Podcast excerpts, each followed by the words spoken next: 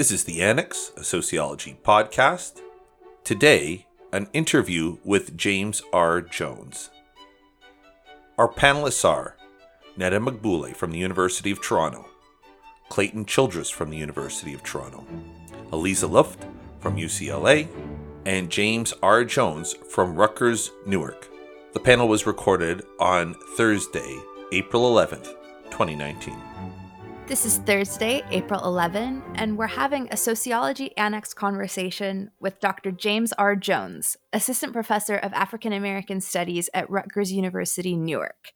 James is one of the discipline's most exciting early career researchers on race, politics, and culture. And in fall 2019, he's taking up a postdoctoral fellowship at Princeton's Department of African American Studies to work on his book manuscript about racial inequality in the congressional workplace, titled The Last Plantation. He has a new paper titled Theorizing a Racialized Congressional Workplace in an edited volume on race and organizations, which is an extremely fruitful and exciting field of study at the current moment. So, James, it's great to have you with us on the Annex. Thank you guys for having me. So, those who follow you online might know you from your Twitter handle or your website, both of which are at Black Capitol, and capital here is spelled with an O. Uh, what's the story behind that name? Well, um, the short story is my name is James Jones, and I can never get an email or any type of account with my actual name. uh, so I'm always forced to be a little bit creative. Uh, and so I remember when I, I guess, had my first uh, messenger um, account on AOL, and I picked something stupid like French Jones. Uh, it's like, I was like, it was my, I was started taking French in the sixth grade. I was Aww. like, oh, this is like, this is something that'll stay with me for life. Uh, so I think I was a little bit more cautious when creating my Twitter as, you know, you're thinking about this as a, a brand, at least within academia. Um, so it was for me, you know, my love of polit- politics, um, particularly uh, as um, it was happening in Congress. Um, and so it's a way of paying, I guess, like an homage to that. But in many ways, what it is, it, it evolved to like my understanding of my research identity. Um, so, and the central ways in which Congress plays into that, but also Washington, D.C. as a space. Um, so I, I, see Washington, D.C., and also like Congress as a sort of black capital, um, as a sort of locus of uh, black politics um, and that has been institutionalized. And I'm trying to understand how that sort of works um, contemporarily. That's awesome. Uh, so something I've noticed is that you know I think Black Capitol is an awesome Twitter handle and website name. Uh, also, I think your titles are so good. So I'm really curious to hear more about a couple titles. Um, you know, I mentioned your book, and you have a 2017 piece in Du Bois Review that's really amazing. Um, so maybe we'll just like have you go through some of your titles and tell us about sure. these papers. So um, maybe we can start with uh, the Black Nod. It's something yeah. you wrote about in that 2017 Du Bois Review article. The full title yeah. of your paper is Racing Through the Halls of Congress The Black Nod as an Adaptive Strategy for Surviving an Erased Institution. So tell us both about the Black Nod and also just the paper overall. Yeah, so it starts with me um, interning in Congress. So I went to George Washington University um, in DC uh, for undergrad, and I interned in Congress my first my first summer on the Hill, um, and then I worked in that same office for about a year and a half in college, and it was like the most amazing job. And it's, it's just amazing working in Congress, feeling you're con, uh, contributing to something bigger than yourself. Um, and then it came to a point, I think it was in my junior year, I was like, well, I think I need to like branch out and do other internships in DC. Um, and then I came back to work in Capitol Hill because uh, I like I needed to like fill that urge one more time. But I decided to work in a different office. And this office was not headed by a it was not diverse. There were only there was only one person of color out of like this staff of 10 whereas um, my last office was headed by a black member of Congress, and it was like the majority of people were of color. Uh, and it was just a really different atmosphere, one where I felt supportive, but in this new position, I didn't. Um, and in short, like I just hate, had a horrible experience that year or that uh, semester. Um, so what happened was I would try and get out of the office as much as possible, um, and so I would go do deliveries. Uh, I would go to the Capitol, go pick up a flag or something, and you know I started nodding or and also noticing um, people uh, or black staffers nod.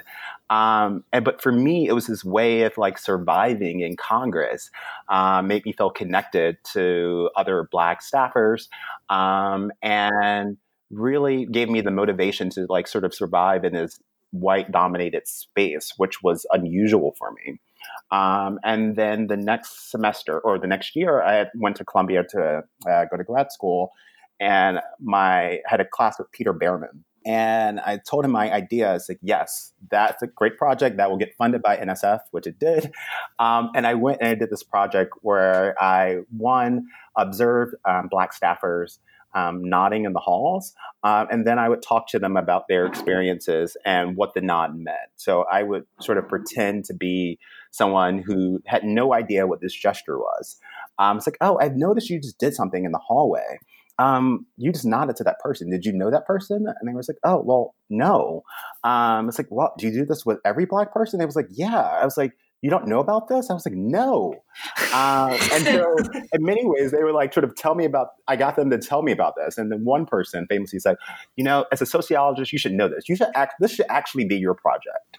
Um, but it was a really way of understanding the contours of Congress as a racialized institution so one showing how it's a sort of white dominated space but also in many ways how race is sort of reified and policed right? So it was black staffers who were doing this gesture and this gesture is not necessarily unique to congress but it was interesting in how it was policed right? This is something that you were expected to do. It was a part of their professional identity um, something that um, helped to build social capital and sort of reify racial boundaries and sort of end this way.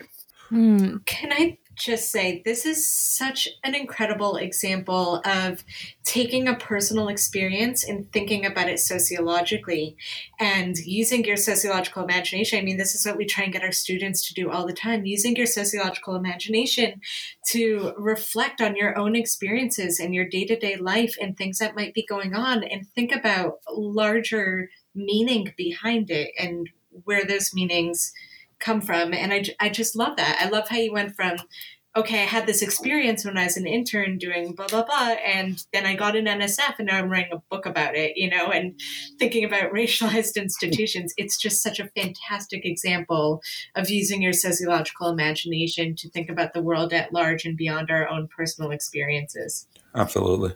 Sure. James, I have to ask. So, in this like lingua franca of nods and and mm-hmm. gestures mm-hmm. right? This kind of like shared repertoire. Tell me about what does a transgression look like within these scripts or within these repertoires? So uh, the biggest transgression is not to enter into the exchange or this interaction. So it's not to nod um, it's to avoid um, eye contact right? And so you know, Goffman writes about how like establishing eye contact is pretty important, not only for sort of establishing an interaction, but by avoiding this, you're not allowing the person to be an equal. And so that was really interesting the ways in which the staffers that I talked to, the black staffers I talked to, talked about what it meant when people didn't enter into these equalizing um, exchanges with them. So if there were um, not black, oftentimes it uh, it demonstrated to them how they were invisible um, within this workspace. Um, but the other flip side to this is when other black staffers would not nod or engage in eye contact. Uh, they use this as a way to sort of draw boundaries about who was in the community and was, was trying to advance the race and those who were not, right? And so mm-hmm. it's like, oh, you must not be down. You, you're really not for racial justice right? And you're you're not someone I actually want to be friends with. Uh, because you did not do this as a, a, a, a person of our racial group. Mm-hmm. And was that a combination of? I would assume it's a combination partially of like people being new and not knowing, and uh, some sometimes maybe people deliberately not engaging in the ritual. So I think it's both, right? So in one way, it's um, it could be deliberate, right? Like I don't want to enter into this exchange. I don't want to acknowledge you. Yeah. Um, but the other ways it was really interesting is that particularly uh, there was this sort of generational divide, and that I sort of found the data in which older Black staffers, those who worked in Congress longer, they were very adamant about nodding, and this is a practice that everyone should do, Mm. um, particularly to build social capital. Yeah. Um, and they were really upset when a younger generation of black staffers didn't do this. And so part of it was like them lamenting about how um, this younger generation didn't understand the problems, the persistent problems that the group was facing. Yeah. But it was also those moments where you were sort of like chastised, like, oh, you, um, how come you're not nodding to me? You should be doing this. This is what you do. Mhm. Um, and they're sort of used as an education. It's like, all right, you must be new to the Hill. We nod to other Black staffers here. This is how you're going to um, survive and like thrive in this space. So that's an article that's available. Folks can get it through their favorite library. They could probably also hit you up for it if they're not able to access it. But for us, one of the perks of being able to host Soch Annex this week is that we got to look at a preprint of a new paper by you. And so you Mhm. circulated to us this new paper you have coming out. Um, you're taking, you know, some of the things that you've elaborated so beautifully at the micro level, at the interactional level in your Du Bois review article, and you're starting to scale it out. And so the title of this preprint that we got to read is called Theorizing a Racialized Congressional Workplace. And you set up this paper by saying that Congress has been narrowly conceptualized by academics as merely just a political institution. Mhm. So tell us, uh, whet the audience's appetite a little bit. Tell us how you're pushing back against uh, this framing of Congress as just a political institution in your paper. Yeah. Um, so again, this comes out from my experience. Um, one as, someone who has worked in Congress and who's done research there, um, and you know, I see the multiple actors who are involved in policymaking. So it's just not congressmen, um, and but it's their staff, and these staffs are sometimes not diverse, but what I witnessed firsthand was the important roles, you know, the black political capital of these staffers and trying to influence policies. And so, what I've noticed, um, particularly in the literature on congressional workplace and Congress as a whole, is that we tend to not under uh, acknowledge these actors. Um, so it's doing two things. So one, it's not.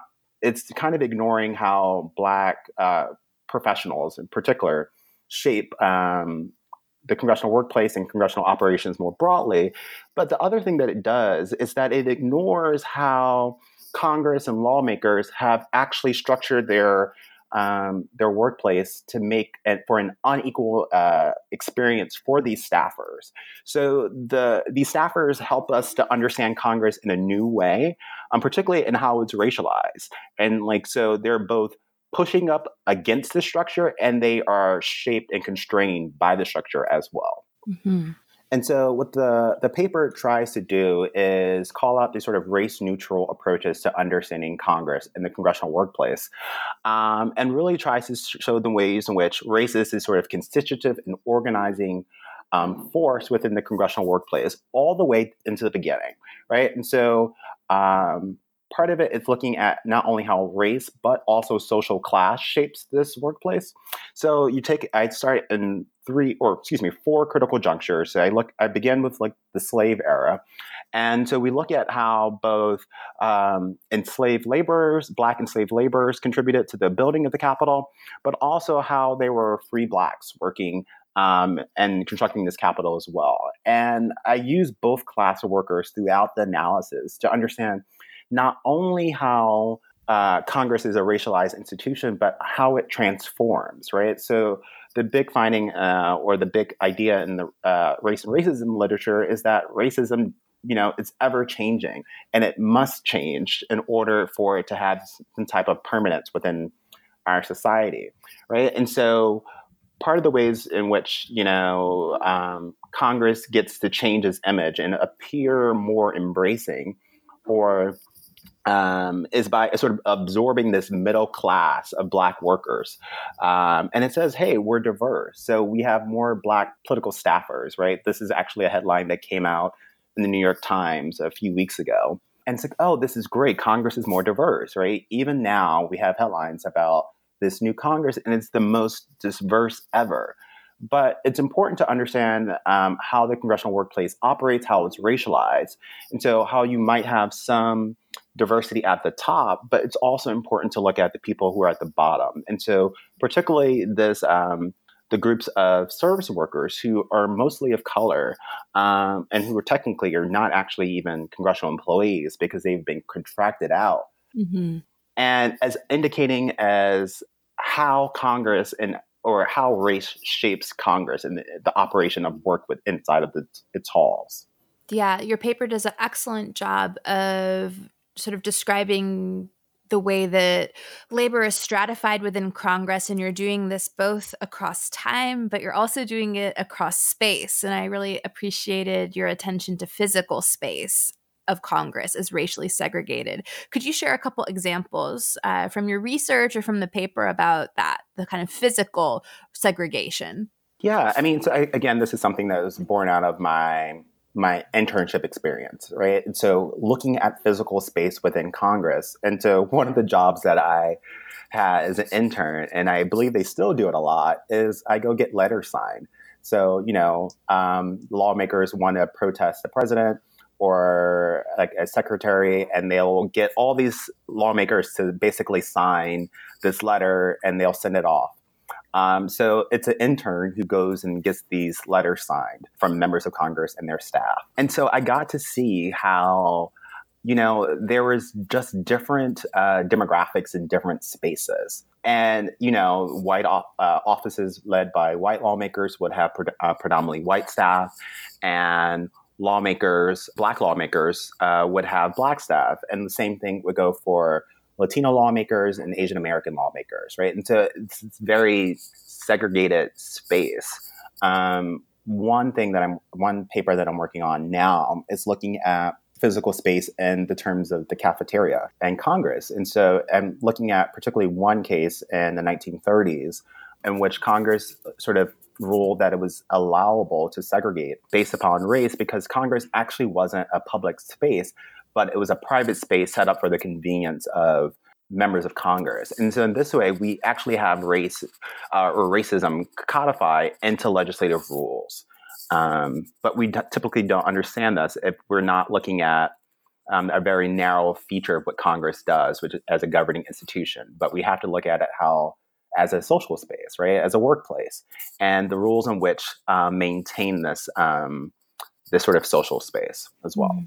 And has that uh, kind of structural relationship even in the cafeteria? I mean, has that ossified and you can still see see that today? Yes and no, right? So in many ways, I would sort of call it like a cosmopolitan canopy and like thinking okay. like Elijah Anderson's way. Sure. Uh, but so it's not that um, you know that this space is segregated anymore, but it's still stratified, and so uh, these workers are all of color. Um, and they also did have a much more precarious position within the congressional workplace. So they're they are not um, technically federal employees; they are contracted out um, by a third party, and so they just have a different arrangement. They make less and less money um, than they would as um, government employees. And so what's been interesting is that, uh, in the point that I drive on this paper is that the cafeteria is this really interesting site of protest. And so I believe it was in the 2016 Democratic primary or prim- presidential primary overall, where you had a number of um, cafeterias workers striking because they wanted a living wage. Some of them were homeless.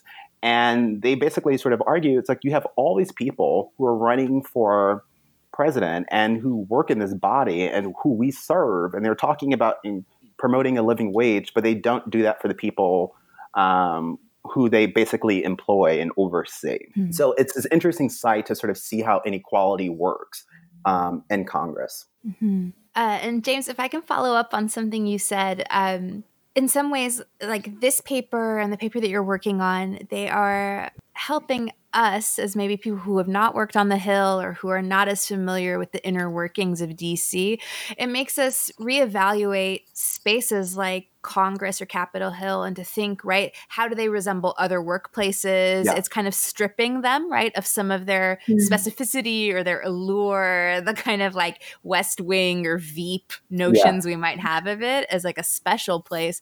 But then also your overall book manuscript, uh, it shows the nuance that in fact, like, you know, the title is The Last Plantation. And in many ways, Congress has shaped itself as a place that is above or somehow exempt mm-hmm. from mm-hmm. some of these sort of basic protections that we would find in other workplaces. So I wonder if you could sort of introduce us to your book and talk a little bit about this tension of Congress as at once a not special place to work that resembles many other workplaces, but also historically how it has been exempted from other things. Yeah. So I, I got this question a lot when I was doing talks on the Black Nod. And there's like, well, there will be people say, oh, yeah, I've seen this there um, in these other organizations, edu- uh, institutions, universities. And so it doesn't make Congress special.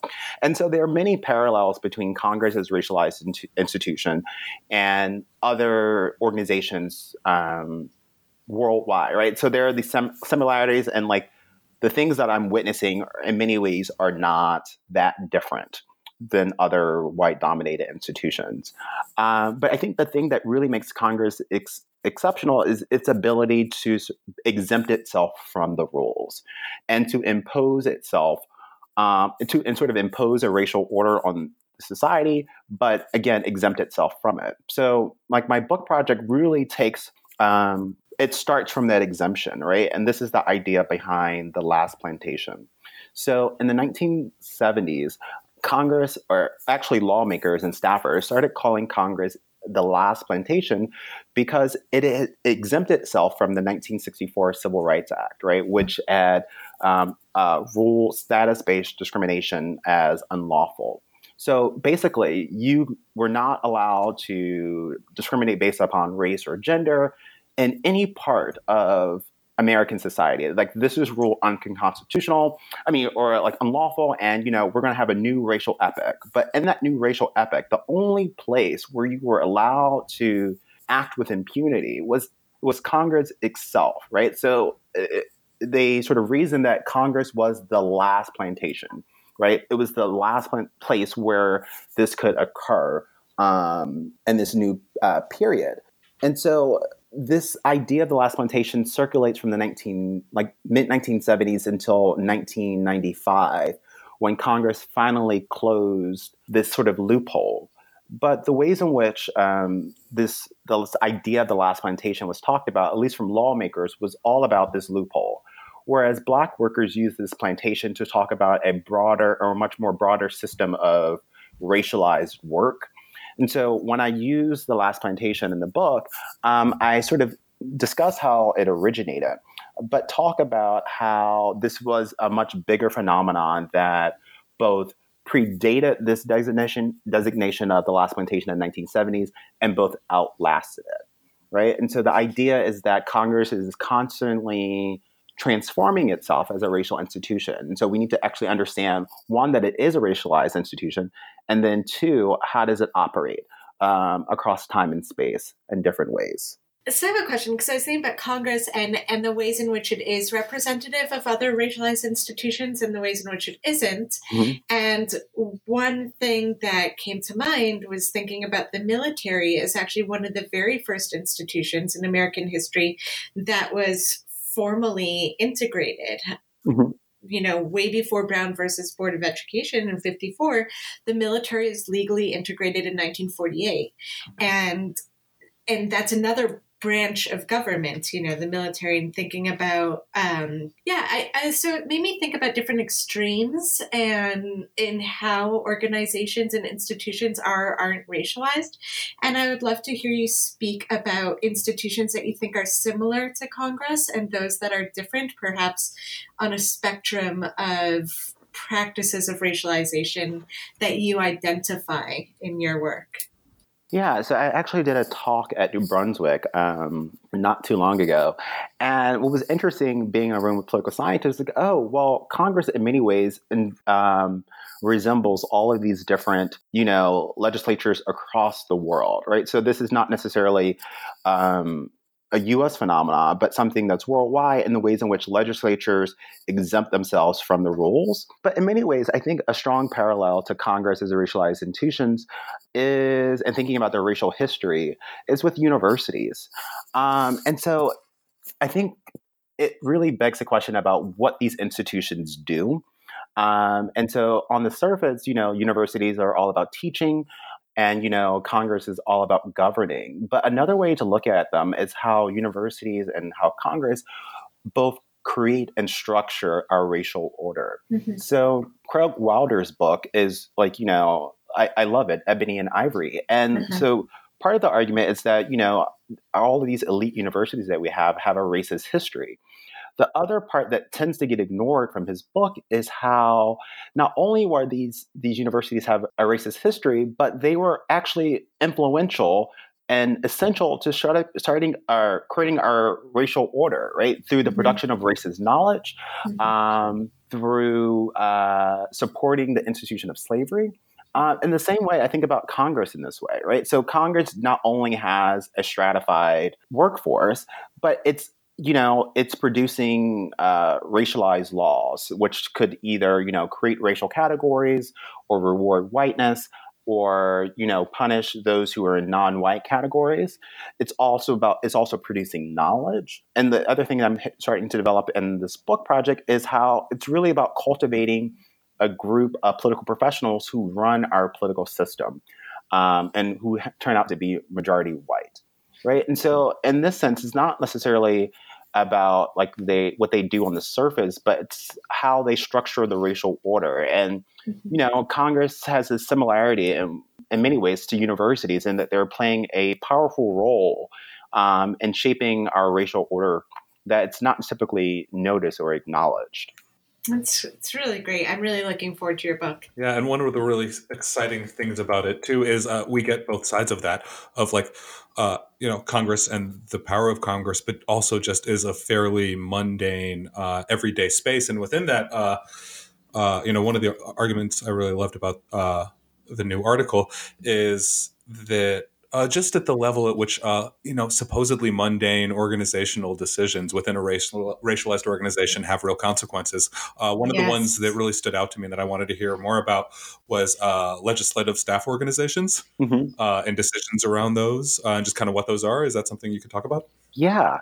Um, so this comes out of the sort of 1995 uh, Congressional um, Accountability Act. So, so this is actually pretty interesting. So, at the same time that Congress has ended, you know, um, this exemption from you know federal workplace law so it applies it in 1995 and so in many ways what happens is that the designation of um, congress as the last plantation is like formally ended right and there are a whole bunch of quotes in the book about how there's this sort of celebratory moment in Congress where it's like, oh, we've done it. We've stopped becoming a racist institution. We're just like everyone else.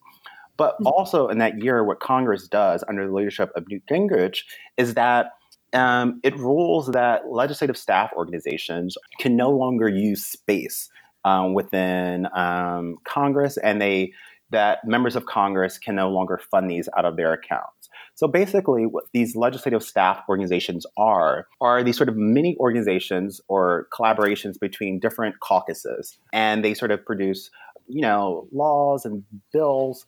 Um, so legislative staff organizations serve an important function in Congress, um, particularly for those who have um, or occupy a more subordinate role within Congress. So if you if you are a powerful member of Congress, you will have a bigger staff.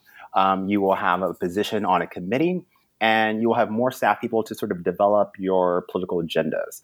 However, if you are on the margins in, in Congress, you have less resources to influence the formal political agenda. And so, what legislative staff organizations do um, is allow different members of Congress to sort of pull their resources together to influence the, the formal policymaking agenda, right? So, particularly, the most famous one of the uh, these organizations is um, the Congressional Black Caucus, right? So, black members of, black members of Congress would collectively donate out of their resource accounts um, money to hire staffers who could coordinate different political agendas and then have that to um, use to sort of influence the formal political agenda. So, you know, every year the Black Caucus has its own budget, right? And so that they sort of mount against whatever the dominant budget is uh, offered by, let's say, a Democrat or a Republican committee. But you have this other budget that's mounted by, um, let's say, the Black Caucus or even the Progressive Caucus has started doing this. Um, but basically, what Gingrich did was um, outlaw the use of this, right? So they couldn't have space and in Congress, and you couldn't use your funds to do this, right? They he sort of said that this was sort of wasteful. Um, but in many ways, what this was was an attack on the work of women and people of color inside Congress to actually um, challenge the organization of work um, as a sort of racialized institution in Congress. But I think the point that uh, Clayton sort of brought up is that, you know, often, particularly within, I would say, American political development, there is this attention to critical junctures um, and so we need to look at those big moments where things transform, right? And this is also in the institutions literature, right? These are the things that like really turn the organization to move in this sort of critical direction, and we need to understand that. Um, my position as like a qualitative researcher is that we also need to look at those the moments in between those critical junctures, right? So they're often mundane, but they are, they help us understand how we get to those critical junctures, right? Um, but it's in those daily um, daily interactions and daily experiences, right? This is like you know a part of like the black nod. Yeah. Um, but this is also something that is evident in other sociological research. So one paper I would highlight is from Paolo Parigi in I believe it's AJS in 2016. Um, so he's one of the other few sociologists who are studying Congress. And so he has this great paper in which he's looking at where members of Congress live and how that affects policymaking. Um, so, in short, um, in the 1840s, you know, members of Congress lived in boarding houses, and basically, what he showed is that uh, where you lived and who you lived with uh, mattered more than your political party on how you would vote on, particularly um, partisan um, issues. So again, it was like you know this idea about who you know and um, social capital that's actually driving these sort of electoral outcomes, um, and not these other markers that we would typically associate with um, with with voting. Wow. Uh, James, I think that's actually like a perfect way to to go to our last question, uh, which is something that I think uh, must be on the minds of the listeners, given that they've heard your background is that you worked on the Hill before coming back to academia.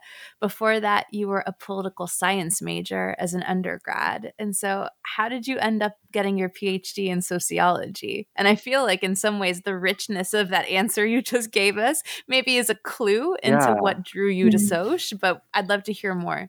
Uh, well, in short, you know, I love I love politics, um, and so I had just gone through all the classes in uh, the political science department that focused on inequality, uh, that focused on, you know, black politics, uh, minority politics more broadly. And there was just, it was just uninteresting, um, to be honest. Um, and so at that same time, I had taken my first sociology course in my freshman year, the sociology of AIDS. And I was like, oh, this is pretty cool. And like, I went to college not knowing what sociology was. Um, I did not know this existed, but this class sound, sounded cool. I started liking the professor. I took other classes with her. And, you know, every semester I would take a, a course in sociology. And it was like the best class. It gave me, it just was relevant for my world and understanding my world. Um, and so, you know, I was working on Capitol Hill and you know, we staffers actually, you know, do realize or u- utilize uh, sociological research. And so I was like, you know, this is helpful. Um, and so I want to be a part of the research that you're using to change policy. And so I went to sociology for grad school. And have you uh, seen some impact from your work since you've come back to sociology? Uh, yeah, I mean, it's interesting thinking about, you know, our earlier conversation with um, doing more public work. And like, I have seen evidence of this, right? So it, it has implications about how I do research and how I'm seen in the field now. Mm-hmm. Um, but in 2015, I wrote a policy paper on the top staffers in the Senate. And basically, what I found, surprise, surprise, is that it's majority white workforce. Um, and staffers of color only make up about 7% of the top staff positions in the Senate. So these are the chiefs of staff, these are um, communications directors, legislative directors, uh, and committee staff directors. The way that my respondents describe these positions is as this is rarefied air. Mm. You are setting the agenda when you're in these positions. However, people of color are locked out of this. And so there isn't any data on the racial demographics of the congressional workforce at all. Mm-hmm. So even though it applied some of the civil rights legislation, like the Equal Employment Opportunity Commission doesn't collect data on the congressional workplace. Mm-hmm. So what I did was I, I did a census on this and produced this data, and it really changed. Uh, the conversation on Capitol Hill about representation, in part because I was applying data in which there were there wasn't yeah. um, any data before this. But you know, part of the impact was uh, that Senator Chuck Schumer actually adopted my policy recommendations. Mm-hmm. And so, one of the most influential ones, I think, was that he is in the Democratic caucus in the Senate and to a certain extent in the House are now releasing data on the demographics of you know who they employ, mm-hmm. which has been unheard of and has never actually happened. That is so exciting. That's really amazing. And so I think uh, you're going to be top of mind for when we're thinking about, right, our rejoinders and our replies uh, when people say, right, there hasn't been evidence of sociology making that public impact because your research has penetrated that rarefied air. Thank you. Thanks. Yeah, what a great way to come full circle. I wish we could high five each other right now. yeah. yeah. It's just, and this is such fascinating work, and it's so so important. So I'm really excited about it, and I'm excited that via the podcast, hopefully more people are going to learn about it. It's great. Mm-hmm. And when does the book come out? Uh, well, I'm going to Princeton next year to hopefully finish it. Yay. Wonderful. Um, so shortly after that, hopefully. Wonderful. Awesome.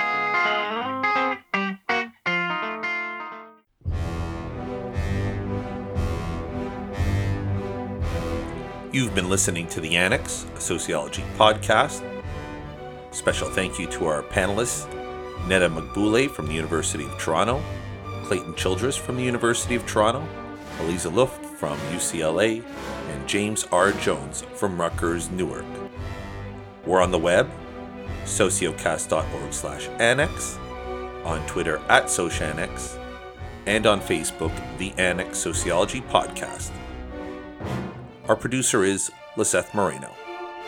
Thank you for listening.